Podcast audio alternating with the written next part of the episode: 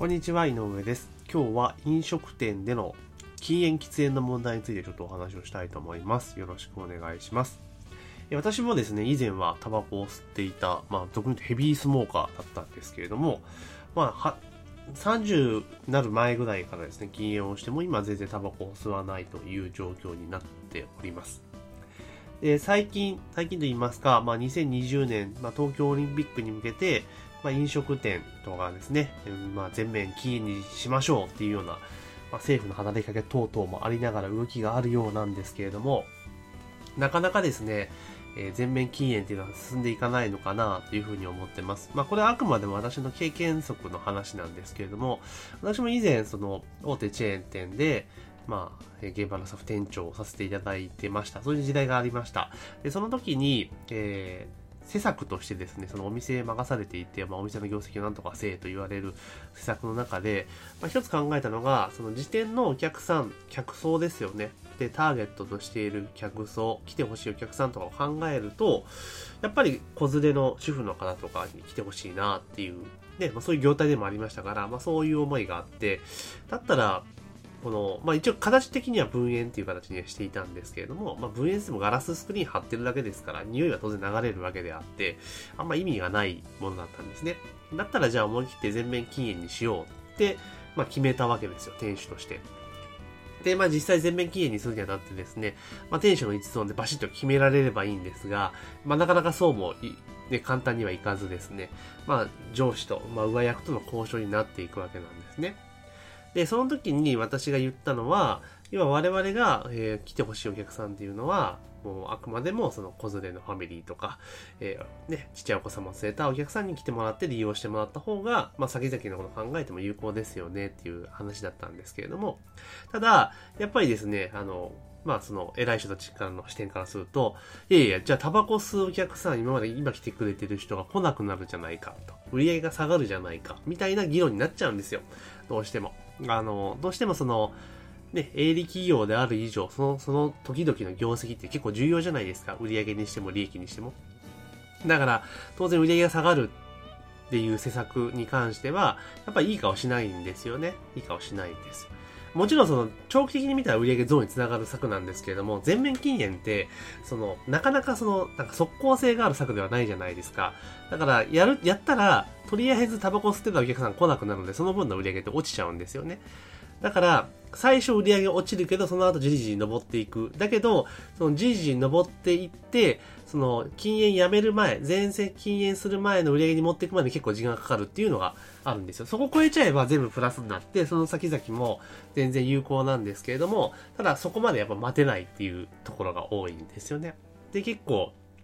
いろいろ議論をしていく中で、で、最終的にも私が店長でしたから、押し切ったわけですね。いや、もう全部禁煙しますと。で、要はこの店をなんとか改善せえという、えーね、ミッションを持たされて配属されてるわけですから、私はこうやりたいと思ったらやらせてもらえませんかっていう形でかなり強気に出た記憶があります。で、その中で、えーまあ押し切ってですね、全席禁煙っていう形にさせていただきました。で、当然のごとく予想通りと言いますか、えーまあ、当初予定は、まあ、予想はしてましたけれども、売り上げが落ちるわけですよね。なぜかって言ったら、タバコを吸って、今までタバコを吸うために利用していただいたお客さんが来なくなってしまうから。まあ、それは当然ですよね。タバコ、もちろんその、ね、普通にコーヒー飲みに来られてるお客さんに関しては、まあ、タバコ吸えないけどいいよって形で、ね、えいらっしゃるお客さんもいらっしゃいましたけれども、やっぱほとんどのお客さんがタバコを吸えるお店に流れていくというような状況だったんですね。まあそうなってくると、まあそれ見たものかという形でどんどんどんどん詰められるわけですよ。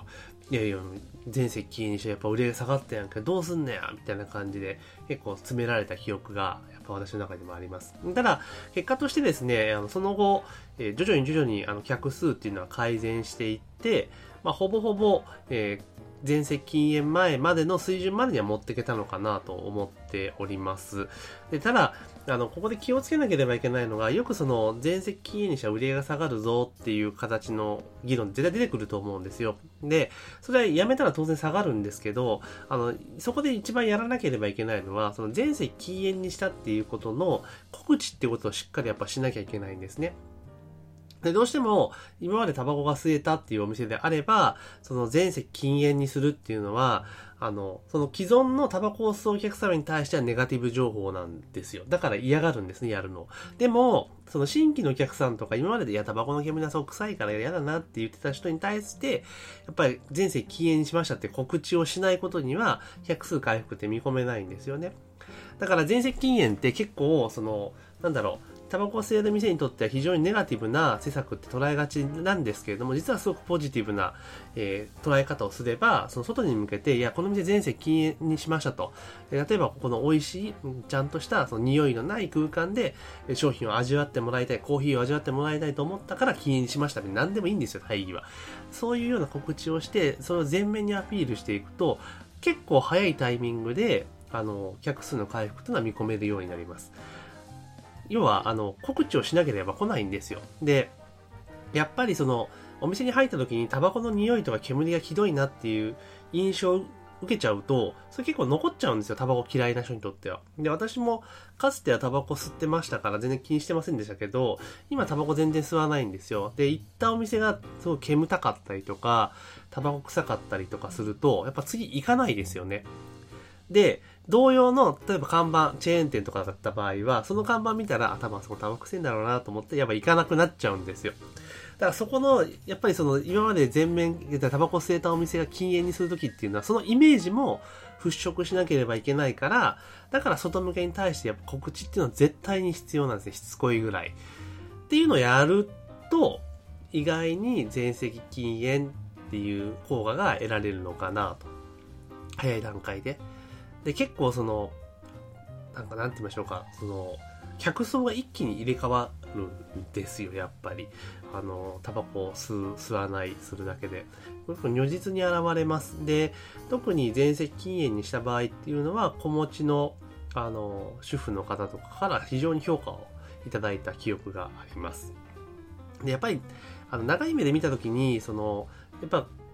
子供の時から利用しているっていうのがあると、そのだけでも利用してもらえる可能性非常に高いっていうこともあるので、あとやっぱり、あの、で、タバコ吸う人って大概、なんかコーヒー飲んでおしまいまあ確かに頻度は高いんですけども、でも、やっぱ単価の部分も考えたりとか、まあ、その他の利用ってことを考えた場合に、私は、えー、ファミリー層を取りに行った方がいいなと思ったので、そういう政策をしました。だから、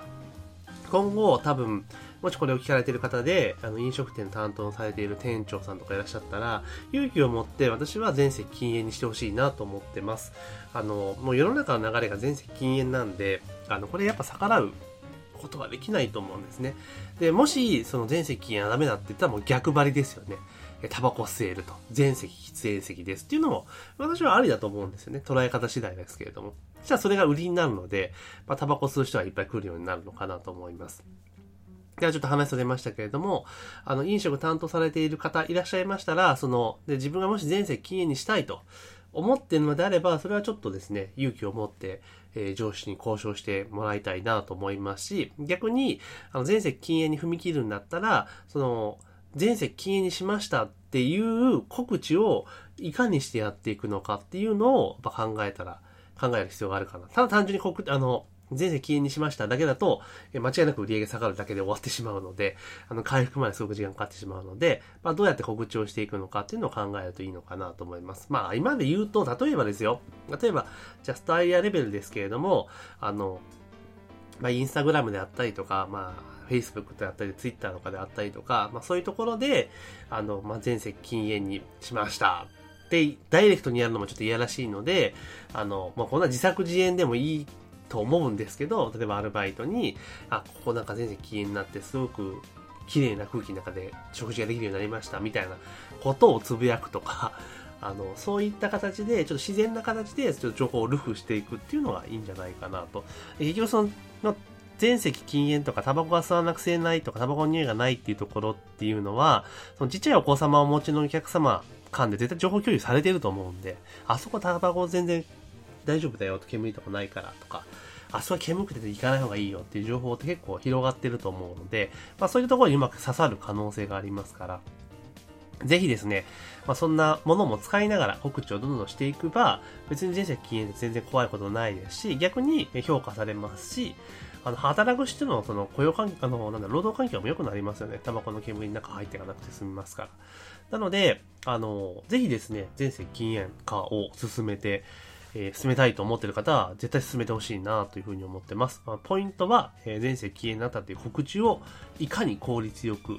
ね、あの、継続的にやっていくかっていうのが肝になりますので、まあ、ぜひですね、参考にしてもらえればというふうに思っております。ちょっと今日はまとまりのない話でしたけれども、本日の、えー、音声は以上になります。ありがとうございます。